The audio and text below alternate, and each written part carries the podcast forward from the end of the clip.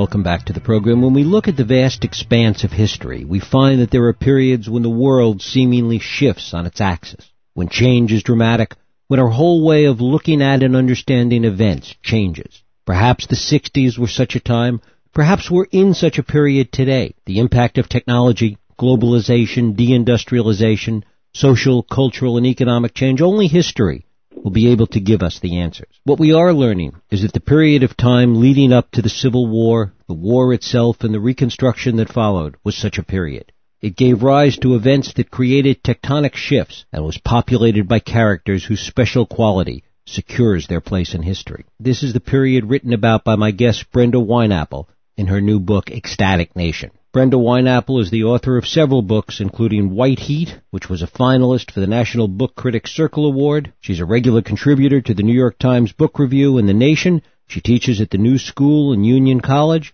and it is my pleasure to welcome Brenda Wineapple to the program to talk about Ecstatic Nation, Confidence, Crisis, and Compromise, 1848 to 1877. Brenda Wineapple, thanks so much for joining us. Thank you for having me. Great to have you here. I want to talk a little bit about the overview of this 30 plus year period. Too often when we learn about these events, when we study history, we look at the individual events and in many ways we lose sight of of the broader context in which they had such profound impact on, on society and the way it changed things in ways that, that only the rearview mirror and an overview will explain to us. Right. Uh, I think that's exactly right. I remember learning history in high school, and events seemed very discrete. So you learned about the Civil War, if you learned about it at all, um, and Lincoln's assassination, but it seemed separate from everything else that was going on in the culture. And then when you step back, as you said, you realize that at this particular time, you have such an array of characters. You have uh, Lincoln and Grant and Sherman and Jefferson Davis on the one hand, but you have P.T. Barnum and Whitman and Melville uh, on the other. You have the rise of photography as well as the rise of the railroads.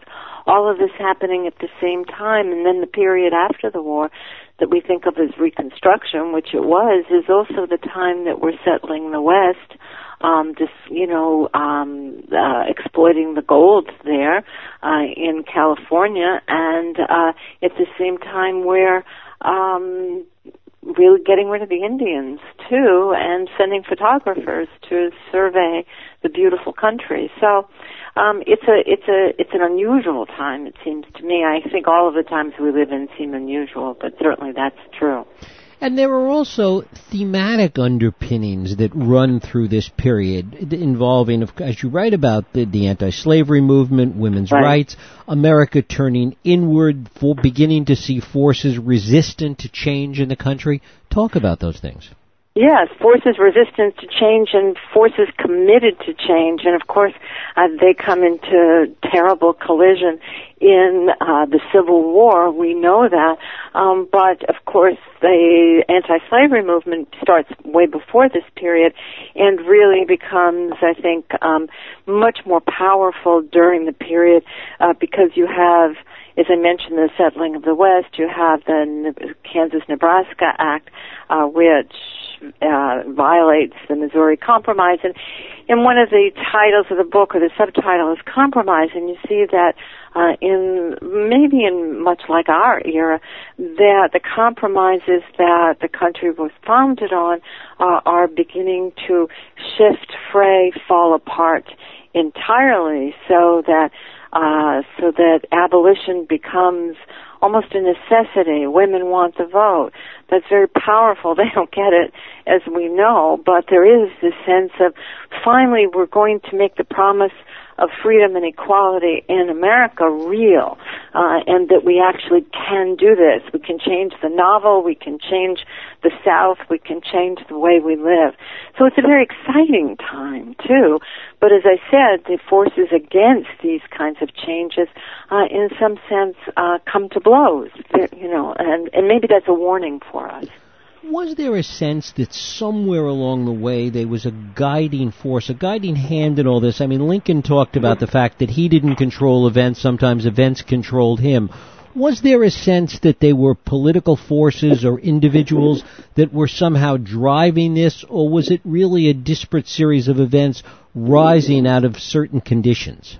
Well, that's an excellent question, of course, and I think that the fairest answer um, is that we're, there were both. I mean, Lincoln was a very savvy politician, and I mean that as a consummate uh, compliment, not as a negative. Mm-hmm. Sometimes we think that being a politician is negative, but certainly uh, Lincoln, when he said events uh, controlled him, uh, he was being he was he was being sly. That was true, but he was the president. He was the executive. He did stand up uh, to the South's, uh, you know, secession.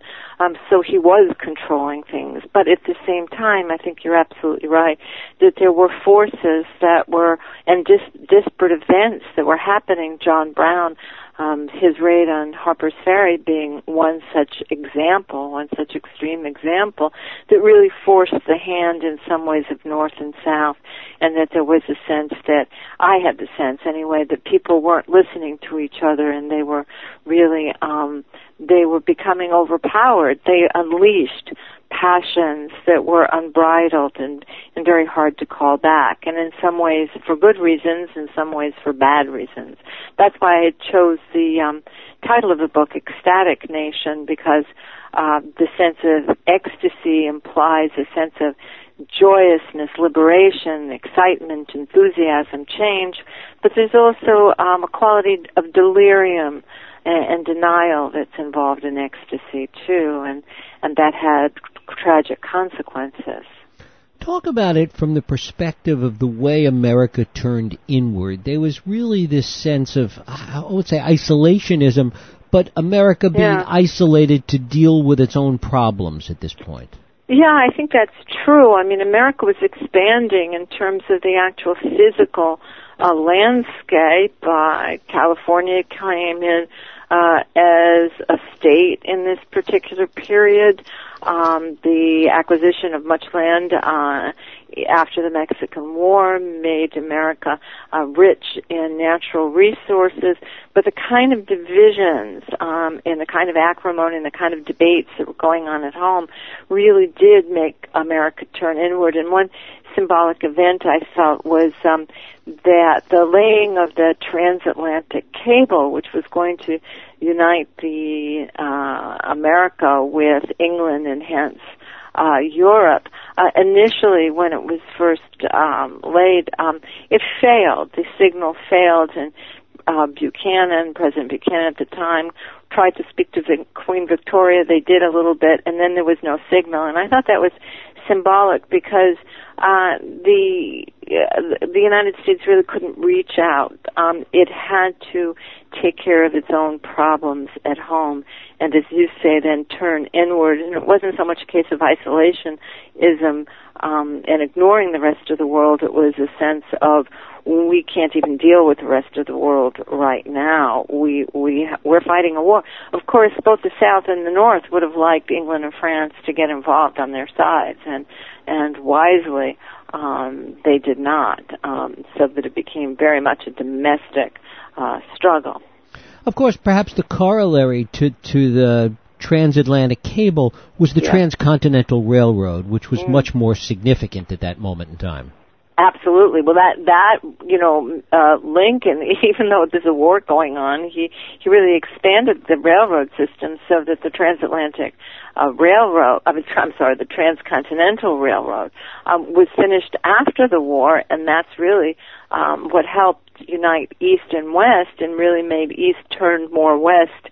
Uh, and Northeast turn more toward the West uh, rather than the South, and in some ways, um, because the West was so rich in resources and minerals, um, and the South was so poor and devastated uh, that that was one of, I think, the causes of the um, the ways in which reconstructed reconstruction did not work.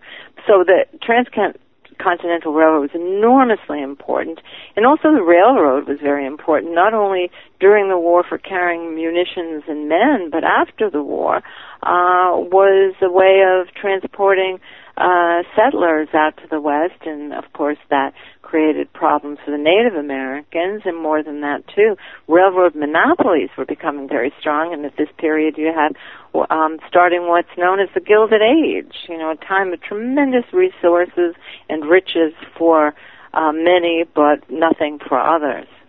There's also, as, as you spend time talking about, a remarkable collection of individuals that came together at this point, sometimes forming groups and alliances that, that one might not expect. Yes, absolutely, and uh, very interesting in that particular regard. As you mentioned before, you have um, even before the Civil War the the start of the women's movement, and that you have uh, women uh, during the war joining the abolition movement, and then after the war feeling that the cause of suffrage had been really sold out to them, and so some of the women, like Elizabeth Cady Stanton, Susan B. Anthony, join up with a, uh, a rich and kind of crazy racist named George Train um, because he's helping fund the movement, and they're saying politics are pragmatic, so what? Um, he is uh, a craven racist, and of course, many of the abolitionists who had been part of the women's movement then left, be- partly because of this racist and partly because they felt that black men should be enfranchised first. So you get these kinds of strange bedfellows in a way. Um, you have John Brown reaching out to uh, the wonderful orator and ex-slave Frederick Douglass, and Douglass is in that particular ca- case rational enough and wise enough to say, um, I don't really think I'm going to join your so-called insurrection at Harper's Ferry. Um, you have P.T. Barnum. You have Whitman interviewing P.T. Barnum early in Whitman's career. Uh, and uh, from that point of view, I can see there's a way in which uh, Whitman becomes the P.T. Barnum of poetry, embracing everything and everyone. Um, and uh, even though uh, Barnum is in some sense not only embracing everyone, but also um, making good money on it. So it's a very interesting period because of these strange and wonderful bedfellows uh, that shift and change um, uh, all over all over the place. One of the sort of strangest characters is a man named Horace Greeley, who was a uh, editor of the New York uh, Tribune, very powerful paper at the time, who actually ran for president and wanted to displace uh, Ulysses S. Grant, who was extraordinarily popular when he was president, even though there were problems in his presidency. So it's very exciting to see that this same moment includes uh, Longfellow and Frederick Douglass, Susan B. Anthony and P.T. Barnum and Walt Whitman and Grant, and then you have, you know, somebody like um, uh, William Tecumseh Sherman uh, marching through the South and then leaving politics and fighting Indians. So it's it's uh, fascinating. Really is fascinating. It was, um, it was also a period of tremendous innovation in so many areas. Mm. Yes, that's a, it's remarkable innovation. I mentioned before. Um, certainly, the uh, photograph is one, I think, example because it's still with us and we almost take it for granted. Um, and now we have things like Instagram, so we're constantly in a world of visual images. But here, during the Civil War, you have for the first time photographers going out and becoming, in some sense, war journalists, which is rather remarkable in many ways. And so that uh, then the settlement, as I mentioned, of the West is also due in part of, of of images because images were coming back uh, to various other parts of the country, showing how beautiful, say, a place like Yosemite might be. So um, that's really tremendously, I think, exciting and really changes our view of history because suddenly we can see history. We we've seen that war. We've seen the faces of various people. We've seen uh, we've seen pictures of uh, of an unpopulated and rather breathtakingly beautiful West. Um, so I think that that's an exciting time in terms of you know what is changing, and then of course we could start talking about technological changes, not just the railroad, but the development of certain military weapons uh, during this time that was, uh, uh, I think, um, uh, made accelerated, you know, because of the war. Um, war does that. The other thing that was going on as a result of much that we're talking about, and, Yeah. and it's something we can relate to today on a different level, is the sense of time speeding up, partly as a result of travel, the telegraph innovation. There was a sense that events were moving much more quickly in the country.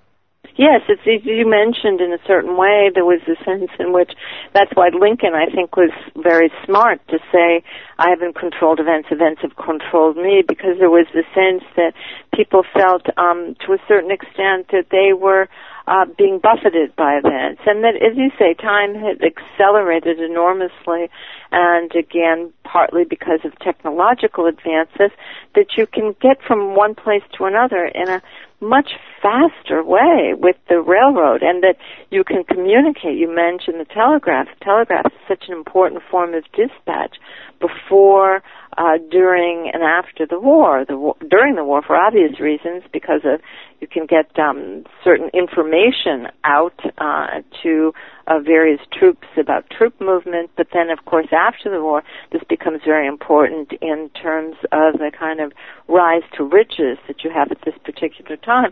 So, someone who was born, say, I don't know, in 18 uh, 30 would see, like Emily Dickinson, for example, would see enormous changes during the period of her lifetime, uh, where you would have to go someplace by a horse and buggy, and suddenly there were these uh, iron monstrosities, uh, iron horses that would take people all over the country. So there was a sense, I think you're right, that time and space had changed enormously.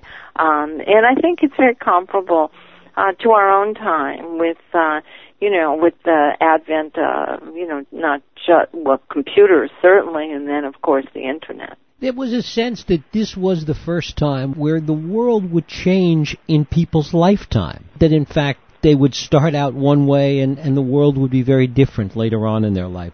You mentioned also the, the rise to riches. One of the other Yes. interesting things is the way in which the Gilded Age seemed to have started much earlier than most people think.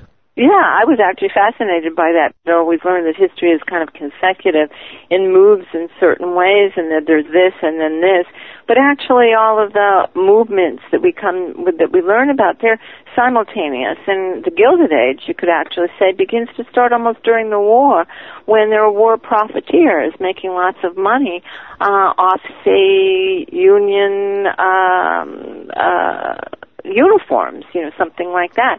And certainly the great profiteering, I mentioned the railroads, the great, um, the, the great sense that, uh, there was, there were new markets, uh, to be had and exploited, uh, because you could get to them for the first time. Uh, that's all happening actually, uh, before, during, and certainly after the war. And I again thought of the Gilded Age as the sort of late 70s and 80s, but as I said, this is starting really in the 1860s, and much of the accusation of corruption during the Grant administration had to do with the fact that a great deal of people, you know, not everyone by any means, but a number of people are making vast uh, amounts of money. And Mark Twain is alive during this period too. He's also born in 1830s, and he he says, you know, the the object of you know the American is to make money. He's making fun, but he's he's quite serious at the same time, as Twain always was. So that you see, yeah, the Gilded Age is happening uh, in the country during the war, and it happens everywhere, but of course not in the South. The South really was, as I mentioned before, a devastating. Took many, many years to come back. Um, What frames the ending of this period? You, you, you talk about 1877 as, as the Yeah. end of this period. What frames that? What gives that this period some kind of an end point? Well, the the traditional endpoint, and it's and it's a reasonable one, is what's called the Compromise of 1877. And as I mentioned before, I was interested in the failure of compromise, political compromise, um, compromise that was written right into uh, statutes. And the Compromise of 1877 refers to the election after uh, Grant left office, and uh, what that means basically is that there were votes stolen, presumably, and presumably Republicans stole the election, but Democrats were not allowing certain Republicans, especially in the South, to vote. So it's a very complicated thing.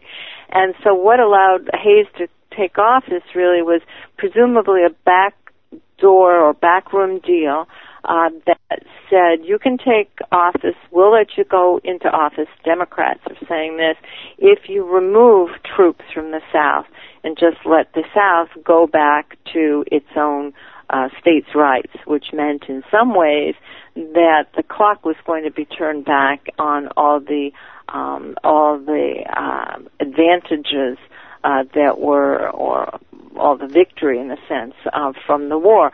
Still, you have uh, black men enfranchised. Still, you have some civil rights legislation, but basically that wouldn't be enforced until the 1960s with uh, Lyndon Johnson and the Civil Rights Act. So it's almost a hundred years later.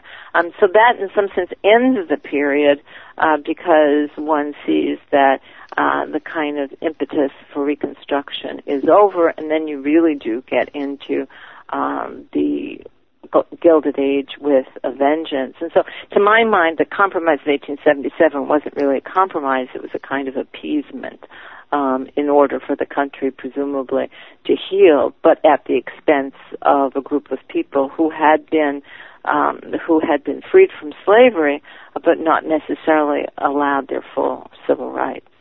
And talk a little bit about the areas where you see the, the kind of relevance to where we are today, the way in which these events in this period really run through almost seamlessly to some of the issues that, that we look at today? Well, you know, it's almost it's it's almost frightening, and it's certainly um, um, interesting. The issue that we call states' rights, or that the that was called states' rights during the 19th century, still very much with us in terms of whether you call it home rule or self rule or libertarianism. The uh, or popular sovereignty was called in the 19th century, which is the right for people to vote whatever, you know, for or against whatever they want. And in that particular case, it was slavery. But today you see that there is a great, there's a vast movement of people who feel the government is intrusive and that we, the people, should be able to vote up or down uh, what it is that we want, whatever it is that we want, um, whether it's pro or against gun control or anything like that. And so that kind of almost libertarianism is reminiscent to me, you know, for better and for worse, of the movement toward states' rights and independence and uh, ultimately got you into secession. So that's one aspect um, that's really worth thinking about. Um, I imagine, and I would propose, and also, as I mentioned before, the whole issue of compromise, which is very much with us and something that um, is debated often because it seems that certainly in terms of um, today's Congress, uh, there's a great deal of difficulty in finding common ground, whether it's on, as I mentioned, gun control, immigration, any of those things, and that there's a kind of uh, acrimony with which these issues are debated that makes you wonder if people are really listening to one another and really can forge and find common ground. Um, so I think that those are really very important and significant issues and very much part uh, of the way we see the country. Is it the, you know, is it the rule of the many? Is it the rule of the one? How much power uh, should government have? Is it important for government to legislate? And, and these kinds of questions um, are very much with us. And in many ways, though, there's an optimistic side of all of that because we yeah. are we are able to get through these times. And yes, we may be debating the same issues with a different view over yeah. and over again, but we somehow get to the other side. Well, you're absolutely right, and I think that the period that, that I'm talking about, you know, sort of concentrating on the war and the devastations of it, uh, does overlook this sense of um, of a sense of great possibility that people, as you mentioned earlier, could actually change things.